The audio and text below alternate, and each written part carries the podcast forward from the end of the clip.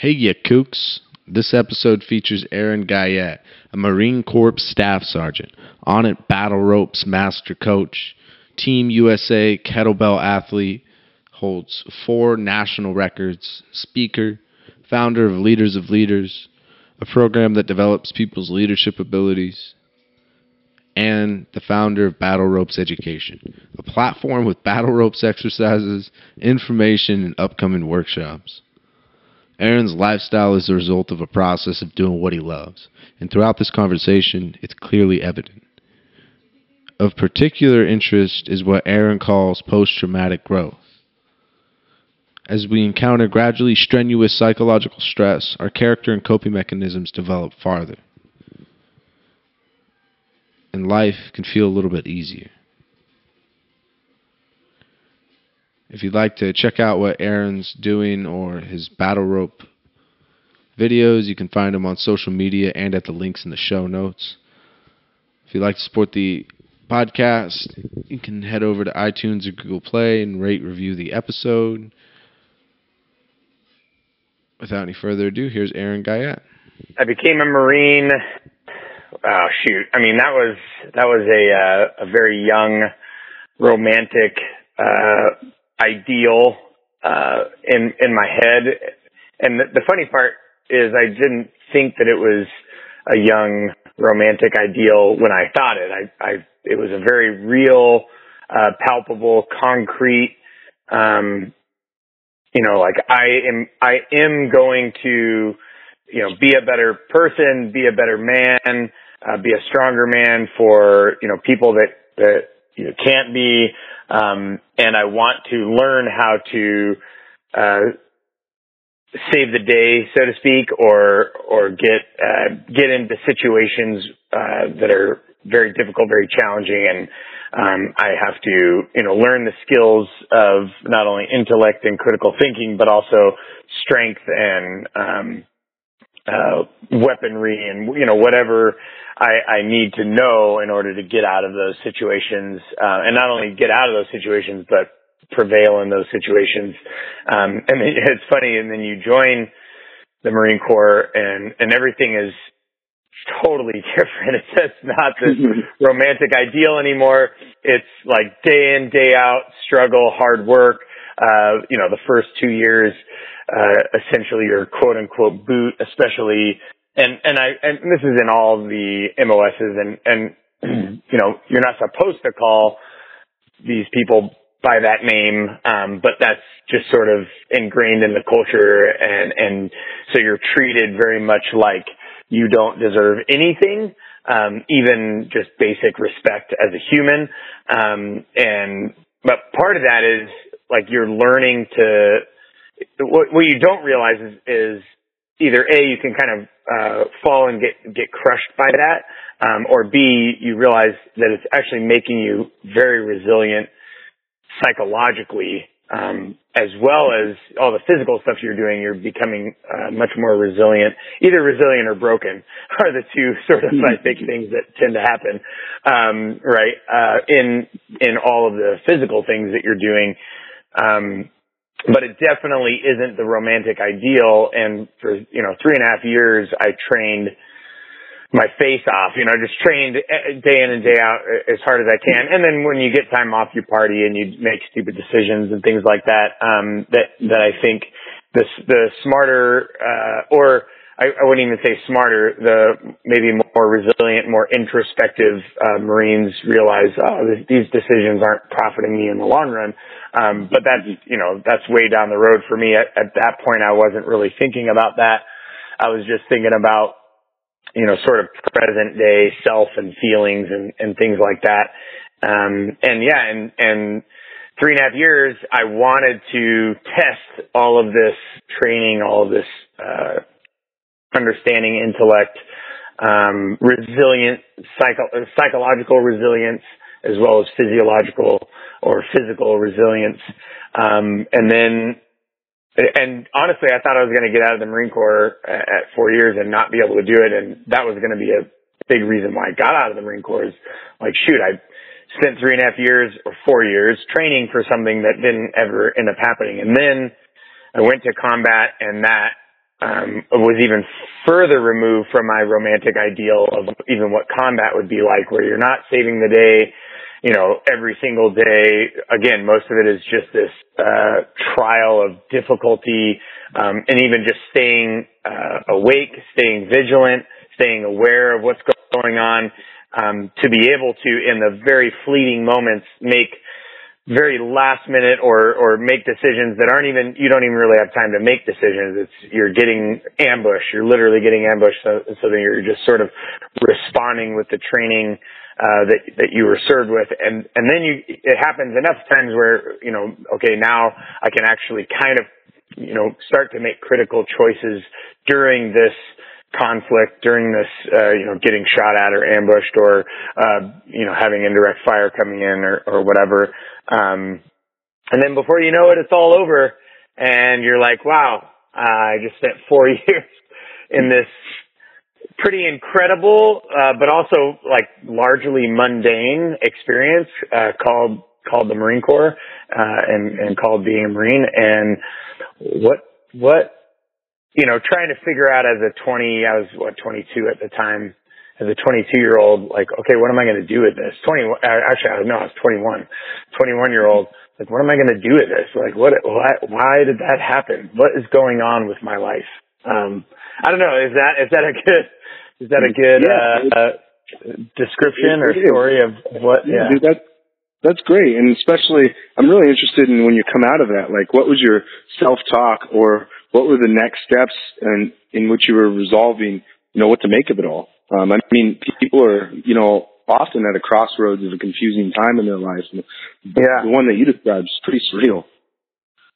Yeah, I, yeah, it was, it was, what's, what's a trip about it is, so maybe diving a little bit deeper into some of these occasions, um, I literally, like, and part of, part of why I was able to, move and react and maneuver and respond uh, to pretty um, gnarly situations in you know getting ambushed or getting uh, indirect fire shot at us or, or, or whatever, um, and and think you know largely not about my own self existence or my own life and being able to live because if I was thinking about that I, I would probably have just curled up into a ball hidden you know done something um that that probably wasn't very uh, uh worth telling uh you know but uh but but was able to you know t- return fire was able to move toward the sound of gunfire um was able to you know look for uh gunfire look for indirect fire look for uh potential threats and and um enemy you know at that time. Um and and I was able to do that because I honestly I just I just had this realization before kind of stepping into the fray of that, uh, that I was probably going to die. Like the probability, I thought about the probability. This is like my analytical side. Um, mm-hmm. and, and so I do have a pretty prevalent analytical side. So the probability of me dying was actually fairly small. So I thought that. Like, yeah, the mm-hmm. probability of me dying is pretty small. If you, if you look at like the probability of death in past conflicts or past wars, right? And you start comparing them, you realize that, you know, from World War One to World War Two, like the the percentage was pretty low, uh, or got lower of, of your of the fact that you're going to die. Um, and then from even World War Two to Vietnam, which is pretty gnarly conflict, um, war, combat, um, iteration in our history, uh, the percentage drops even lower. Then from there to um, you know, any of the conflicts like going to South America or, or, you know, going to uh, Bosnia or, you know, in the first Gulf War, it's like, man, it's even, it's even more removed the fact that, you know, people, uh, you know, obviously people died. And so I'm not trying to, you know, wash that and say like, oh, it wasn't that bad. Like people didn't die. No, people died. It was, oh, it was horrible. Um, mm-hmm. and people got injured and people got maimed and, and all those things are horrible. But the percentage, decreased as every single conflict, every single war. And so I was thinking about that and I thought, oh, my percentage of me dying or, or getting blown up or, or getting maimed or whatever is pretty, pretty low.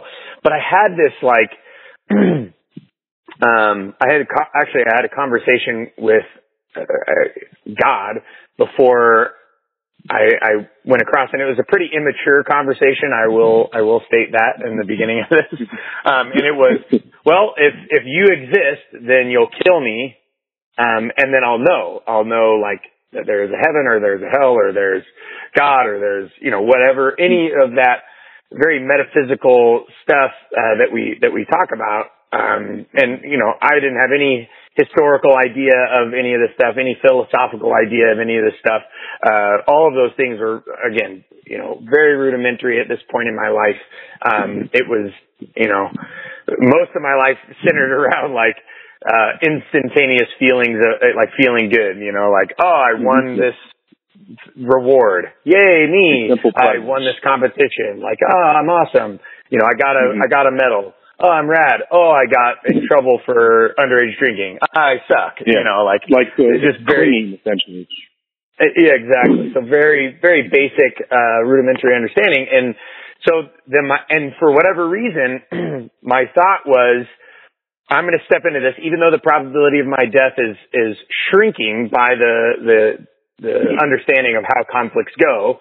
Um, this is at the very beginning, 2003, push to Baghdad, you know, like jumping across the border from Kuwait to Iraq and then shooting up to Baghdad. And then I did a bunch of security missions to and from, uh, Baghdad, bringing up logistic supply trains and, and stuff like that. Um, as a as a basic infantry grunt, right, in mounted on a Humvee, and uh, and I, I did countless, uh, you know, square footage, uh, it'd probably be in the hundreds of thousands of square feet, uh, maybe even in the millions of square feet that I cleared from Al Basra, which is like uh, Iraq's uh, port city, all the way up to Baghdad and all the cities um, and little dwellings and stuff in between.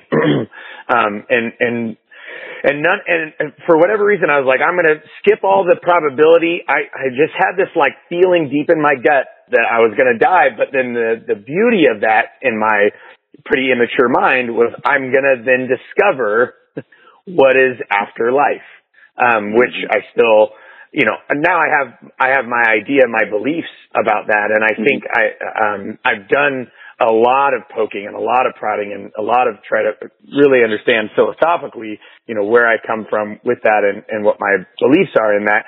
Um, and, but I, you know, I don't want to turn this into like a proselytizing or, or evangelizing moment. It, it was, mm-hmm. it was more like, man, if you, so if you escape death thinking that you're going to die, how gray does now the whole world become?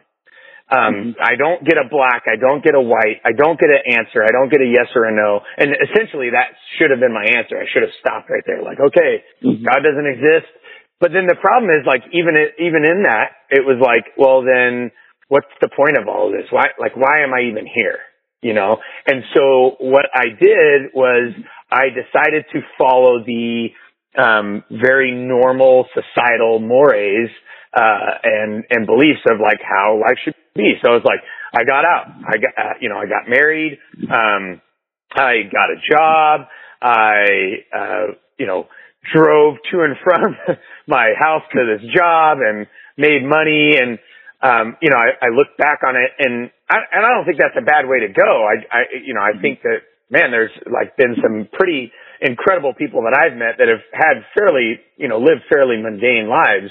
Um, but, you know, they are still incredible people or they've provided some sort of incredible intellect or impact in my life. Um, mm-hmm. but if you look at the outset of their life, it's like, oh, it just seems like a pretty normal, normal existence. But for me, it's like, that I I couldn't handle that. Like part of it was mm-hmm. you know this post post trauma stuff of not only combat but then like stuff in my childhood and like you know am I masculine? Am I a good guy? Am I a good person? Uh, you know why are we here? You know everything kind of turned to this sludgy gray aftermath, and it was uh, it was a pretty like sad pretty sad time for me and so then what I did was what a, I think a normal 20 stupid year old would do is I just went to, to, to the things that created the most feeling in my life. So violence, uh, sex, uh, you know, alcohol, drugs, Um, and then even good, even like seemingly good things from societal standpoint, right? Which those could have a connotation of bad. Um, but good things like worked really hard and, and made a pretty good paycheck, like rose into the ranks of this corporate, uh, structure that I was inside of, right? I, I started as just a basic, um, you know, everyday, uh, logistics rep or whatever, then became a lead, then became a supervisor, then was, you know, on the path to becoming a manager. Um, when, I think my bad decisions outside of the corporate world and outside of my, uh, you know, wanting to grow a good, healthy, positive family and a good, healthy home and all these things, I, I was also, I was kind of burning the candle on both ends, like burning the good candle and burning the bad candle. And what ended up happening is the bad caught up to the good and I, I ended up in jail. I got arrested. I was like, uh, it was like drinking and fighting and I was like defending my wife and, um, and it, you know, I could say it was post-traumatic stress disorder. I could say, you know, all these things, but really at the end of the day, like it didn't matter. It was still a choice that I made, um, to be there, to be in a bad situation. It was a choice that I made, uh, to do, you know, to try to defend my wife and, and whatnot, but ended up in jail. And that's when like all, like all these moments of choice that I had sort of like, almost like smashed me and, and made me think like, okay, what, like, what the hell are you doing? Like, what, why are you making any choices, any of these choices? And, and, and then, then began, I think, my journey to really understand, like, okay, why is it, why are we here? Like, what, what are we, what are we doing with this life? Like, why, like, is, is it supposed to just be this gray, uh, monochromatic existence? Or can we actually make a change? Can we make a difference? Can we help people? Can, and and and and then that began my journey of like really trying to understand how to help people, how to love people, how to love myself, um, and yeah, so that that was that was I would not recommend that to anybody. so you're like, yeah, people find themselves in that situation all the time. What I wouldn't do is I wouldn't burn the candle at both ends. I wouldn't end up in jail just so you can get an answer. I wouldn't throw yourself headlong into combat. Um, you know, I wouldn't assume your death. Uh, I don't think that those are um, the right because they're pretty traumatic, you know, moments.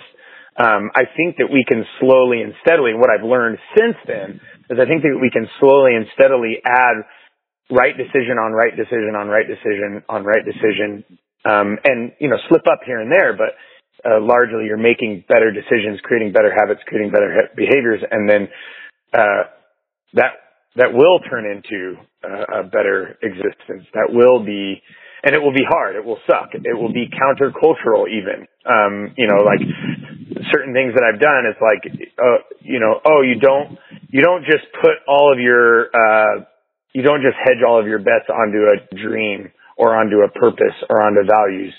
Um, you sort of hedge your bets on what everybody else has done and and sort of made it. Um, and that's where I will disagree. I'm like, no, I think if you establish deep and and um, solid beliefs, deep and solid purpose, yeah, that even in the even in the midst of failure, even in the midst of, of discomfort and trials and, and tribulations, you do hedge your bets on those things because um, those things have been tried and tested throughout the history of humanity and and have come up not wanting, have have come up in reward, have come up in um, receiving some sort of profit or dividend or or uh, what have you from that. Whereas everything else has been tried throughout human history. And it's it, every time it comes up found wanting. It comes up like un, you, you feel unfulfilled. You're not satisfied. Uh, you're you're constantly trying to you know get more money have more sex do more drugs you know whatever the case might be drink more alcohol um to fulfill this know, like sort of hedonistic end. And the problem is like that, that's that's a uh, that will never be that's a that's a gap or a void that I don't think will ever be filled. Um, but I think there are some principles, there are some uh, beliefs that uh, we can just stay very sturdy on, very stay very um, that even though they suck and even though sometimes they're countercultural and, and sometimes it's hard and sometimes you will still find yourself in a bad situation, uh, we can lean on those things and through, and time will, time will uh, allow us to discover that those things are actually fruitful. They do bear fruit. They are, uh, they will create reward. Um, not, and not only for yourself, but for all of humanity. Mm-hmm. Mm-hmm.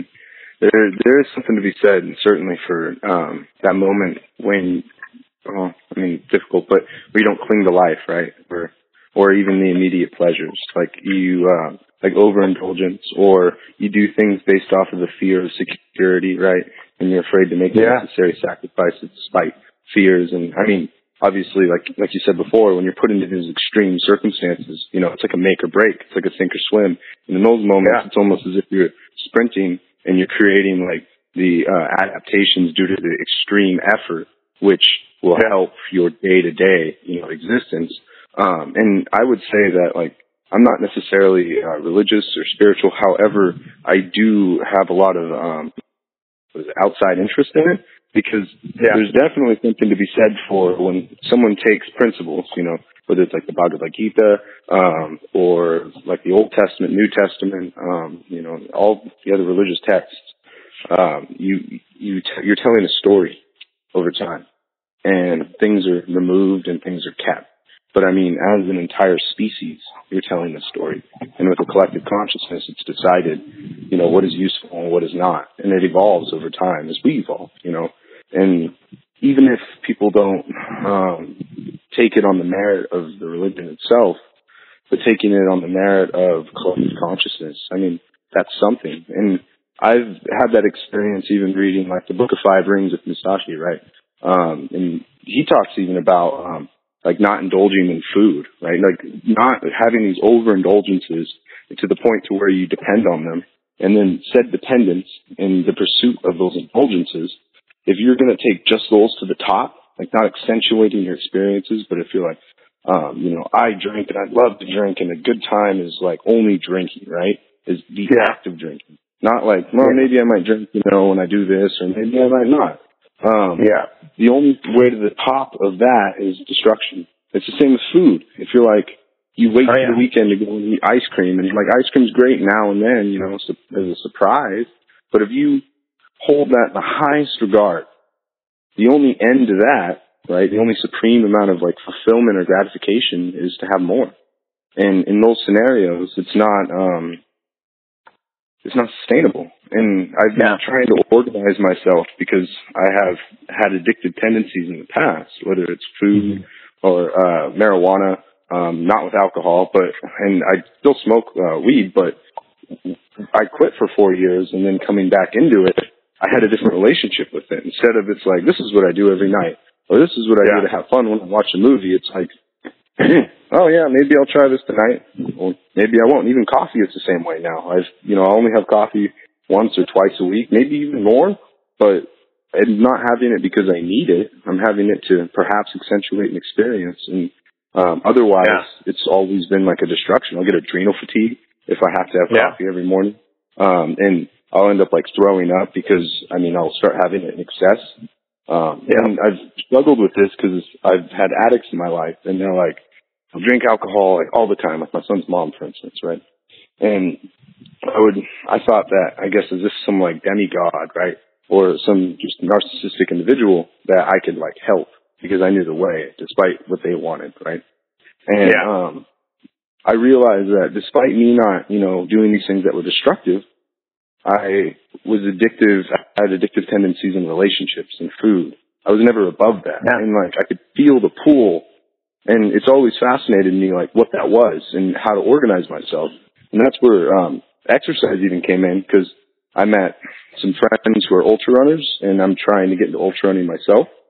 Um, yeah. And I was like, "That this is good. Let me do exercise." So I got to the point yeah. to where if I would compulsively exercise. So if I didn't, if I had to go to an appointment and exercise, I would like miss sleep for it, or I'd be frustrated if I couldn't. And I mean, wouldn't that be yeah. the definition of addiction?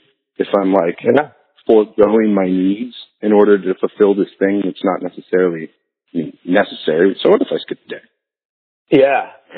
Yeah, I, I, dude, I think that it's such a good um, mental exercise to think about like, okay, like if I, if I take this whatever thing and the, the, the problem is like oftentimes we could, like yourself and myself, we can find examples where we didn't do this mentally. We just actually did this, like where this actually yeah. became an addiction and it became a problem. But uh, it's a great mental exercise. Like, hey, if I do this to excess, is it going to, you know, is it going to profit me? Is this, is this going to help me? Is this going to be a healthy version of me? And, and you're right. Like, man, like whether it's Musashi saying it or, you know, some pretty intelligent, uh, humans in in not only our history but in present day are saying the same thing. It's like nah, like most things we're not going to want to do in excess. Uh, if we as as we do them in excess, they're we're we're going to become shells of ourselves because, like you said, we're we're giving up certain things that we need, like we actually need to function, uh, whether from a physiological standpoint or a psychological standpoint, in order to get another quote unquote hit of whatever. And the and the and the crazy thing is like I'm a I'm a proponent of exercise, but not to the point of you know excess. There can, mm-hmm. like you said, man, there can be a point where it's too excessive, and now you're going to actually you know, not only break down, you know, muscle fiber, um, but you can actually have like vital organs shut down. I mean, you can walk this thing out where, um, and, and I think there is, the, the problem is like we don't also know that the line you know, there, mm-hmm. I think there's a line where like nobody's even getting close to the line of excess or, or, you know, in certain, uh, functions of, of exercise or certain functions of, uh, of doing something that's physiologically difficult or whatever. Mm-hmm. Like we think that, oh, we've crossed the line, you know, minutes ago or we crossed the line, you know, hours ago or, you know, depending on the context, obviously context is key here, but, um, but it's like, man, you didn't even get close to the line. Like you didn't even come up to the line. Like that wasn't hard. Like you, you're just made it hard mentally so that you could allow yourself to quit or you could allow yourself to give up. Um, but yeah, but again, if you're, like you said, if you're giving up needs on a constant and consistent basis, um, you know, things that you need to have to function a normal in a in a normal life.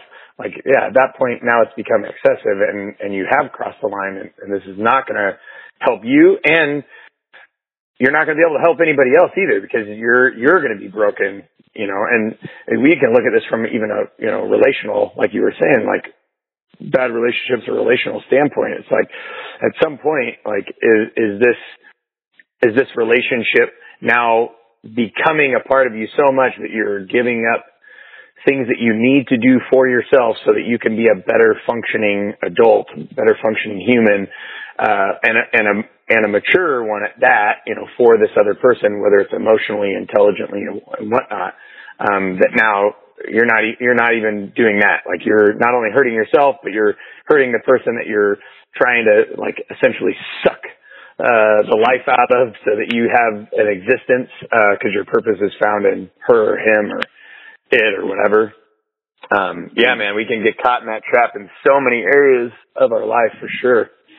And that even is a testament to is like sitting down and spending time trying to, you know, uh, rot out your purpose and in values, you know, before, before almost anything.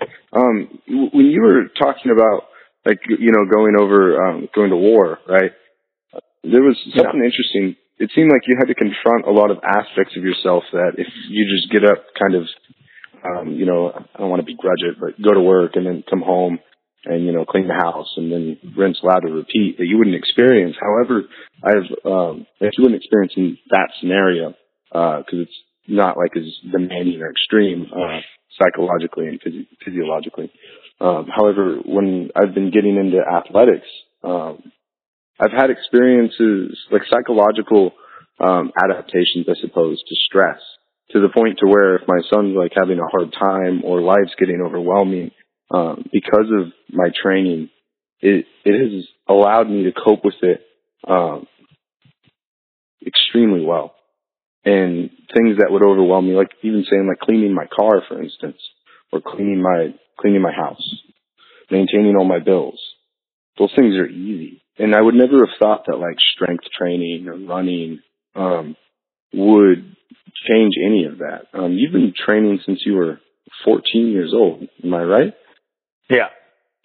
And how? Yeah, maybe um, maybe a little bit before that. I don't know. That's kind of what I'm trying to do with my son. Not like a militant way, just exposing it to him and kind of presenting it as play. But um, how has um, strength and conditioning affected your uh, your mindset and your coping skills? Yeah, that's. uh I mean, dude. Uh, so I probably I started running, and I looked at it like training, like when I was yeah as young as what 12, 13, 14 years old. Um, and and and but the thing is, I wasn't like training for an athletic event or what. Like I was training for life. I was like, you know, like hey, if if we get put in this, like I was a prepper before prepping was cool. You know, like and I and and I don't know what it was that like spun my my psych my psyche to and my mindset to think like oh, and I think all humans kind of have this like dark uh piece of of them um where like oh man bad stuff ha- is happening, bad stuff has happened, bad stuff could happen to me. I don't want it to happen to me. And then, but we cope with it in different ways, right? And so in my way, like it was like, oh, I'm going to prep. I'm going to have a go bag, like even when I'm, you know, 13 years old or whatever. And then, and I'm going to, and I'm going to run. Uh, and I'm going to like also climb and, you know, go out in nature and try to learn how to survive and, and all these things, whatever. Um, but yeah, probably so most of that, it's like, yeah, I, I I might have been going a little bit far in my coping mechanism of, of what I'm like trying to uh, cope with, which is like, you know, seeing humanity as, as like a, this fallen, broken thing that's, that could potentially collapse on me. And then I, you know, but I don't want to die. Um, which I don't, I don't know if I necessarily have that perspective anymore. I don't, Mhm. I, I think that we are progressing, um, you know, and, and even just like violent terms, if you just look at, uh, violent and violence in terms of history and now, like, yeah, we, we see a lot of violence on the media. And so the media does a great job of amplifying it and making it seem like it's happening all around us all the time. But if you actually look at the numbers, like instances of violence have dramatically dropped, right? Um, comparatively to even 100 years ago, let alone 200 years ago, let alone 2000, let alone 8000, right? Um, but, uh, yeah, so that was sort of my coping mechanism and, and, but running was cool in that it taught me that, hey man, like, one, we, we, prog- we do progress, like physiologically, but also psychologically, uh, when we do hard things. And I, and I think that that's kind of to, to the point that you were getting at, right? Is like, man, like, uh, can I, can I have my kids train, but in a quote unquote play type way, um, where it's, but it's teaching him like mindset type lessons or life lessons about, uh, resilience and the ability to, you know, push through barriers, not just phys- physically and physiologically, but, but psychologically or, or mentally with mindset. And I think that was the biggest thing that I got out of training. Um, and I, the funny thing is I thought I would, I prepared myself for boot camp, which, uh, from a physical standpoint, I did. Like I actually got out, I was like probably one of very few Marines that I know that actually got out of shape going to boot camp, right? Uh, b- physically, right? So physiologically, I got out of shape. Uh, I was deconditioned comparatively to the condition that I brought myself to before going to boot camp.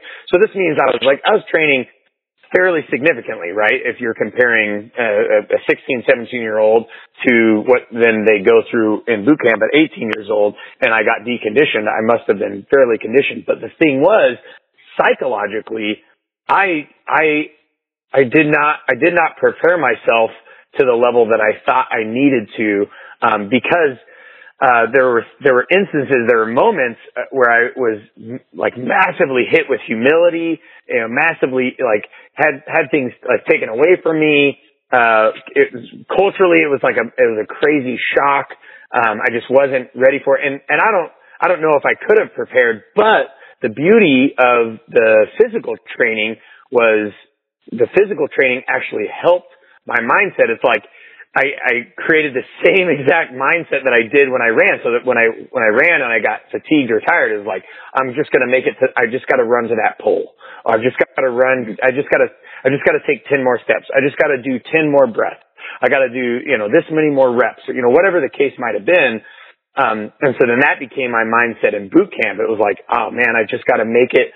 I just got to make it to the next hour because the next hour is two hours away from chow. And then chow, I get to sit down and relax for just, even if it's only a couple of minutes, I get to sit down and relax, eat food, feel good for a second, and then jump back into the fray of this, how like, you know, horrible, uh, or, or difficult it was for, for me and, and my, you know, my fairly immature and, and still developing mind was experiencing. Um, and then that lended itself to moments later in my training where like I had a hundred and fifteen pound pack on my back. I was only a hundred and seventy pounds, hundred sixty five pounds, Ooh. soaking wet, right? So I had a pack on that was almost as much as me and I had to, you know, part of the the training uh, for this competition that we were that me and this uh, b- my buddy uh, were getting into was to run with this pack for three miles, and it was a timed it was a timed run. Well, I mean, dude, it's hard to even walk with that much weight on your back for three miles, let alone run. But you get to the point where it, it is a mental thing where you, man, you, you learn, hey, your body isn't going to break. It, it didn't break and it's getting stronger. And, but more, more importantly, just, hey, just take one more step. Just make it to that pole. Just do, you know, and then that even lended itself to, I actually had an even more difficult challenge in, uh, a later, it's called the Hector A. Cafferata Challenge. And it was funny. They did an experiment on the, on the Marine Corps with our platoon uh, to see if they were going to do it again. And, and basically the whole platoon failed so miserably that they're like, yeah, we're not going to, we're, we're not going to put any other Marines through this. This is too, too challenging for this, for just a basic infantryman. Maybe a, maybe a good challenge for like a reconnaissance Marine or somebody who's had a little bit more training or, but the thing is like me and three other guys actually made it through this challenge. And it was a, it was a 48 hour challenge and I'll tell you, like, I wanted to quit on hour three, you know, and, and to be able to make it then the rest of the, you know, 45 hours after that on not enough sleep, not enough food. Um, again, it was a testament to what you said, like the, the training uh, that I started to do when I was a kid. And the thing is, like, you got to progressively overload that, I guess. You can't just like, you know, I can't, I can't go from completely untrained to, to 48 hours. I don't know. Maybe you could if it was a dire circumstance, you know. Um, uh, maybe the human, you know, I, I believe the human mind is pretty dang powerful and can do some pretty amazing things, um, within reason. But, uh, well, but yeah, for sure, change the whole, change my whole mindset on not only physical, but mental things and just creating new perspective. I mean, with with any kind of uh, uh, growth, right? Uh, whether it's uh, psychological or physical, it's just like weightlifting. I mean, you can't expect to be able to deadlift 400 pounds on your first go. Yeah, it's, yeah, absolutely. So, absolutely gradual. And even you look at people who like one of the biggest reasons for injury, um, physically, right, would be uh, arguably going too hard too fast. And yeah. even argue that uh, the equivalent of mental injury, which would be trauma, right? Too hard, too fast. Yeah. Yeah, and, and so and so I believe though that there is uh, there is instances because I've kind of walked them out. Um, and but here's the hard part: like, how do you set up a laboratory to create these moments, and then guarantee growth because I believe, you know, I believe just as much as I've had PTSD, I also have had PTG, so post-traumatic growth. Um, and so, yeah, for the most part, you need to set up uh, principles, values, uh, boundaries, uh, and then progressive overload, neurologically, if if you will, um, to kind of go into that. Um, but then I think there are we can take advantage of moments uh, where there where there is trauma, but then redirect um, and create growth out of that. And so a lot of that's going to be then perspective. It's going to be our own psychology, you know, going into it, uh, our own belief systems kind of going into it, um, and and that that stress might also be there might be some physiological stress that's uh, felt or endured uh, through that moment, uh, whether you know it's getting blown up, uh, getting shot at, running, uh, you know, jumping, uh, trying to lift 400 pounds even though you can't lift 400 pounds, not being able to move something, moving something. You know, there's all these uh, these weird instances where where we can sort of try to generate that. Um, but the cool part, so I'm actually, uh, and I wasn't even thinking I was going to talk about this, but then I might as well talk about this. So in May, uh, I'll be a part of something called the process, where it's basically these tier one special operator uh, guys from Canada who've joined forces with uh, some psychologists, psychiatrists, uh, as well as kind of created an environment that's very much like a special forces experience. Um, and special operators uh, or special forces operators uh, undergo this same kind of scenario, obviously over a longer period of time. Um, but our so our whole goal in this is we're gonna, we want to open up a, sort of a special forces experience or a, a special experience um, for the layperson or for the for a civilian so that we can at least position a traumatic experience toward growth. Now, obviously that growth is, we're not going to be able to dictate how that growth happens, what grows, uh, for each person, how they're going to respond or how they're going to react to it, um, because everybody's going to come in with their own beliefs, their own behaviors, their own ideas, um, and their own expectations, and then all of those things are probably going to be smashed you know, in a crucible of of physical and, and psychological uh, instances. Um, but then the whole time there will be a staff, um, and I get to be a part of the staff as the, the fitness uh, person, and um, and we will be taking notes, and we will give people. So even if you fail, even if you don't make it, that doesn't mean that growth didn't happen um, growth still could have happened even even with failure, right? And we experienced this in small doses with working out and stuff, as well as I think psychologically with willpower and things like that. But uh, we will be taking copious, copious notes on each person's decisions, actions, reactions, and then we will give each person that goes through what we're calling uh, the process. Um, we're giving them uh, a, a, personalized uh, psychological evaluation. Um, and, and, we call it a a P2P.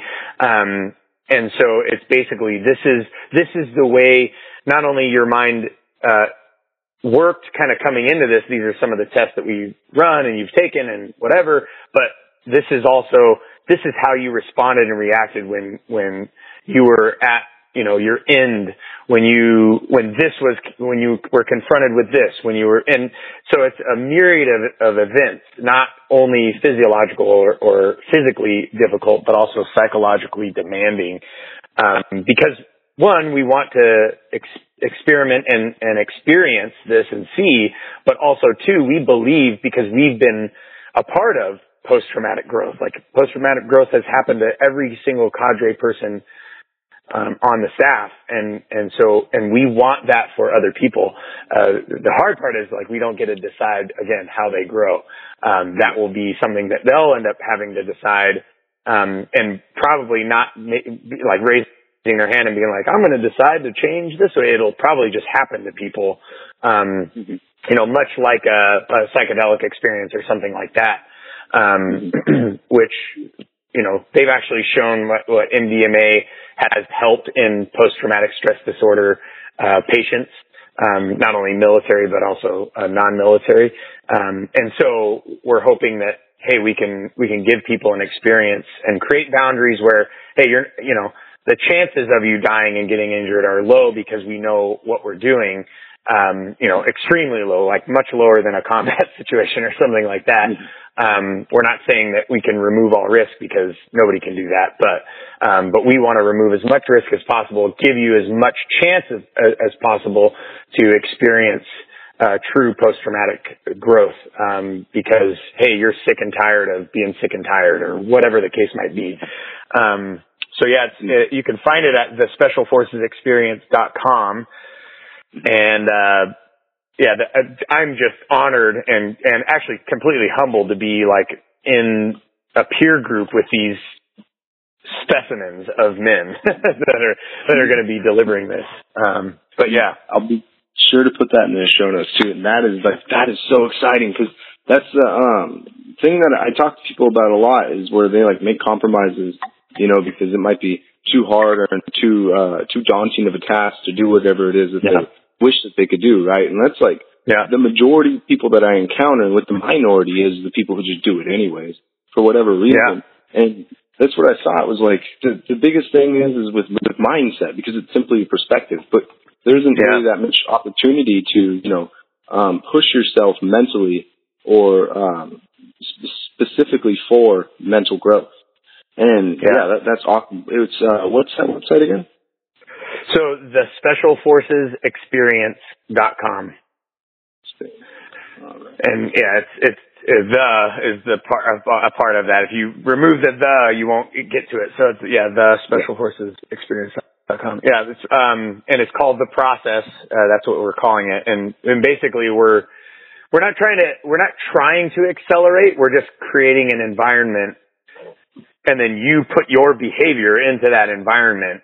Um, and we know that this is going to be a very uh, a demanding environment, and it's going to put all of your behaviors to the, all of your beliefs, all of your intelligence, all of your physio- physiological self to its limits, um, in hopes that you're gonna you're gonna have uh, traumatic growth, uh, and and which again, like you said, it doesn't normally happen. Honestly, most of the time, um, in all, it's funny, all of my post traumatic growth sort of scenarios, actually, I found that I had better growth afterwards when I just continued to make certain decisions, even when they seemed mundane and seemed, you know, like you were saying with, uh, with your, with your kid doing like, you know, basic tasks or whatever. It's like, but now you're, you're, you can easily do them because you've done really hard things. So, hey, my perspective has shifted on this. Like now this is easy.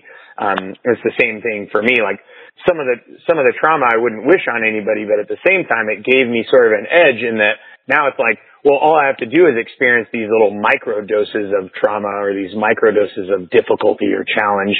Um, and if that's it, like, and I just have to do this every day, like, okay, sign me up. Like, not a big deal. At least I don't have to, you know, get shot at every single day or, or, uh, you know, go through the Hector A. Cafferata challenge every day or, you know, something like that.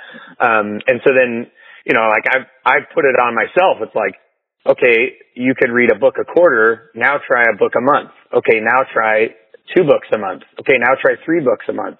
Okay, now try a book a week. You know, and, and so now, like, and that took me forever to get to that point where I could read a book a week.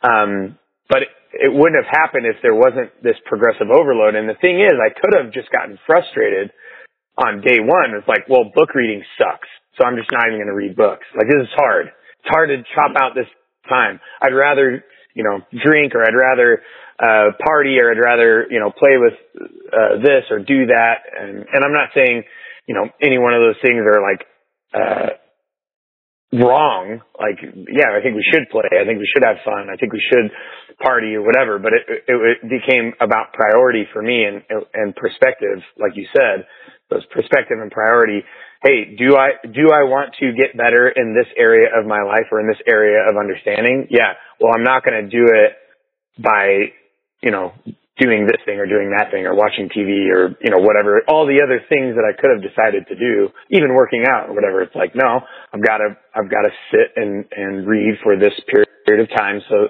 so that I can get, get a handle on this whole book in this quarter, you know, in these three months or, you know, and now it's, now it, it's almost easy. Like I, I read a book a week and it, and it, it seems so easy, but I, I know how hard it was for me to get to the point where I could read a book a week. You know, it was very difficult, very trying, very, um, challenging. I completely agree. Uh, physically, that I would meet people who are ultra runners, and I would talk to you know them about, or I'd talk about them with my friends um, who don't run at all.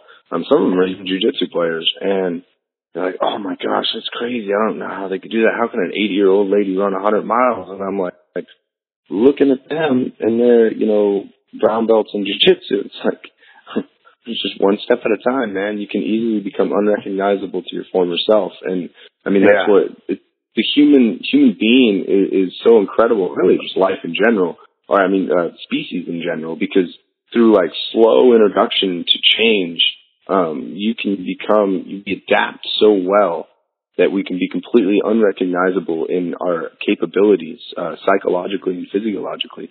Um, like, yeah. you know, for me, I grew up, I was 125 pounds and running down the street would, I hated it and it was misery. I'd want to puke and now, you know, I could run 20, 30 miles and it's fun. Yeah. Conveying that to people when, whenever they confront like this hardship. That's why I think the, um, or that program that you were talking about, the process is so great because that's almost like with everything. Whatever you're staring down at the face, it's intimidating through slow, gradual change, right? With consistency. And literally anything is possible. I mean, you could be a Tony Robbins, you can be, um, you know, Courtney Dauwalter, an ultra runner, um, some, a 10th planet guy, someone like yourself. Like, no one is, you know, um, incapable of that and I mean, sure, you have limitations, but I'd argue you probably don't. You actually don't because there's even people without legs who do, you know, wild stuff, climbing rock and, you know, participating in wrestling and stuff like that. I mean, like, literally limitations are exactly how you set them. Yeah, and and and I think you're absolutely you're right. And yeah, you have limitations, uh, but how, but how limiting are those limitations? You right? It's like we we we make them far more limiting than what they actually are. You know, like okay, yeah, we have gravity, um, which is a limit. You know, that that can be seen as a limitation. It can also be seen as as something to help me, but it can be seen as a limitation if I want to fly. But I can then, you know, we figured out a way to fly even in the face of these pretty like stark and real limitations. Um, and granted, like I'm not going to flap my arms and fly, um, but I I'm going to innovate, create, understand, um, and and then through putting on my you know coveralls and work, working, and actually then putting that stuff to practice and day in and day out figure out a way to boom now okay we've got planes we've got jets we've got helicopters we've got all these things that are essentially, you know, defying this gravity. Um, but, but the thing is, it's now it's now it's not seen as the limitation that it once was. Um, and but yeah, you're right. We can only we can only get to that if we we have to shift our perspective. And it's okay. Let's not let's stop focusing on the limitation. Let's focusing on okay, what can I do? What are the things can, that I can do? And man, I tell you, like sitting in the jail cell, like that was the main thing that was going through my head. It's like, okay, I'm in a pretty crappy spot right now. this is not gonna, uh, clearly this is not gonna end well in the short term. Uh, you know, in an hour from now, I'll probably still be here. Um, in the, in the, you know, moderate term, like, okay, a couple months from now, I, it's probably still not going to be all that great, right? I, I might, I might have, you know, potentially lost my job. I might have uh, put myself in a predicament where it will be difficult for me to get a job. Um, now, gr- granted, thankfully, you know, I, um, like now it's, it's been more than a decade, um, almost a decade and a half since that happened. And I am like completely unrecognizable comparatively to my old self. Like I've gone the exact opposite direction and, um, and yeah, it was, it was because I started thinking about like each decision that I make to include the way I'm going to see this experience, the way I'm going to perceive even the limitations that are, you know, clear and evident and around me. But just because there are limits doesn't mean that we can't overcome those limits. Doesn't mean that we can't overcome those those issues. Um, but it's going to take day in and day out, you know, and and and probably a, lot of those steps will be difficult, frustrating, challenging, annoying, um, and they're going to make you want to go back to your old behaviors and your old self. And it's funny, like human progress has happened despite the, I think, general rule that people kind of stay the same and just continue to do the same stuff day in and day out. Um, but yet we've still somehow figured out a way to progress and get better and be better humans to each other and and uh, you know innovate and create and invent um, some pretty amazing things. And it's funny, like each each invention, each uh, each innovation carries with it a new set of limitations or a new set of issues and a new set of, but then uh, therein lies uh, that process again, where it's like, no, you're just gonna, we're gonna keep stepping this out. Yep, the, that, that's there. The, there is a limitation, but that doesn't, that limitation isn't me. You know, mm-hmm. um, the limitation is just, it's there and we're gonna figure out a way up around it, over it, through it, you know, something And reflecting on like quality of life, that's the thing that I'm finding that I love the most and that the people that I've interviewed who, you know, pursued or obsessed over specific things, um, have enjoyed the most, which is having problems to solve and overcoming yeah. and struggle and just that, like that stress and recovery, that whole cycle. I mean, it's almost like it's a universal principle, right? Yeah. No, dude, I, I'll, tell you, I I look forward to work. I like I love work. Um, because, and so work is a, a reminder that things are hard. Work is a, is a reminder that, you know, things are going to suck, whatever. But, um, I, I, like my happy place, one of my, one of my, uh, greatest happy places, I have this, uh, I have like this 10 acre backyard that's like kind of on a sloping hill or whatever. And so I've been hand digging a trail on this uh on this 10 acres and it traverses like back and forth and back and forth and and so I could I mean obviously it's not going to last the trail isn't going to last forever but it's it's taken me now I've been there a year I've, I've lived there for a year it's taken me a year and I've I've chopped out almost a mile on on trail and there's there's large months will go by where I either can't work on it because of weather or I can't work on it because I'm traveling and teaching and, and doing other things um but I'll tell you it's my happy place because it's physically arduous, hard work. Um, I get a workout out of it. It's my like low aerobic capacity, you know, workouts. Um, it's very functional. um, but, but then there's moments where it's like, you know, I, I run into bramble bushes or a rock or a tree falls on the trail or, you know, something like that.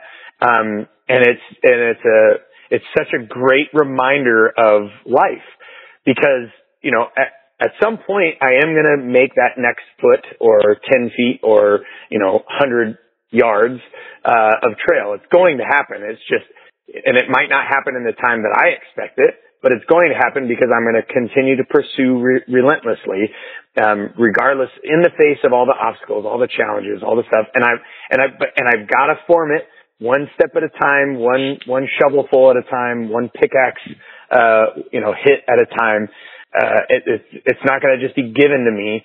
I've got to earn it. Um, I don't know. It's just so incredible. And then when I, like even now, like I, I can go and run this amazingly beautiful trail out in nature, which is what I love.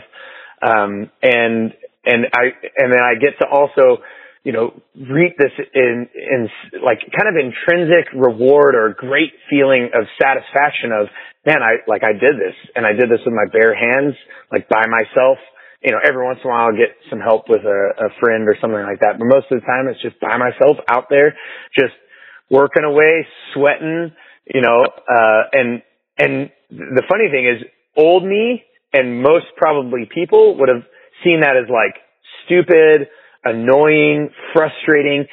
I'm telling you, I every single time I I whack the you know put the shovel in and dig out a piece of dirt or or hit the pick pickaxe or pickmatics down uh, into the into the dirt there it's with a smile on my face like i just it's like this is work this is hard this is supposed to suck but it doesn't even suck to me like this is awesome yeah that's beautifully put man um, and uh, I do want to be respectful of your time. Uh, so, is there uh, where can people find out more about um, your projects um, and your coaching?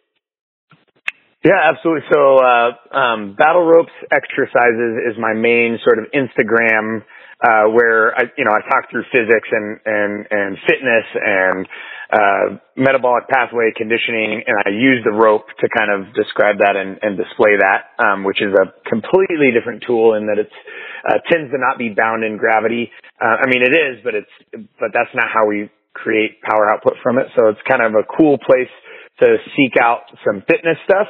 Uh, and then as well, you can add to that battleropes.org, um, is my website.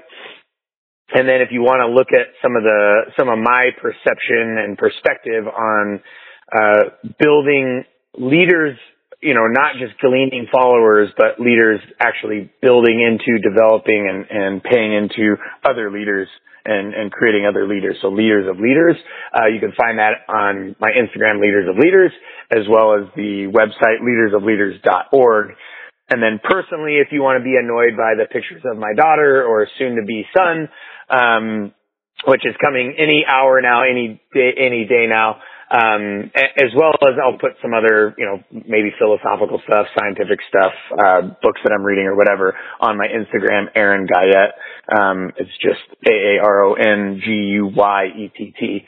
Um, and that Instagram is, uh, I, I try to post to it every day. I'm gonna, I'm definitely gonna post about that trail actually today. I've, I've been waiting. Uh, I've been doing work this morning and excited about my chance to go out there and dig some more trails. So yeah, man. Oh, Uh, thank so you awesome, so much for the Yeah. opportunity to, to share my, my story, my stuff and, and even listen and learn from you. Thank you guys for listening to this episode of the podcast. If you'd like to check out Aaron Guyet's um, leadership service, you can head over to leadersofleaders.org for battle ropes education and exercises, battleropes.org. And for the process, an eight day undertaking for civilian men to facilitate post traumatic growth. You can go to the specialforcesexperience.com and I'll be sure to leave all those links, including links to his social media accounts, in the show notes. If you guys would like to support the show, please rate, review on iTunes, Google Play, Stitcher, wherever you happen to listen to it, and pick up a hat or a shirt at becominghumanpodcast.com. Till next week, thanks, y'all.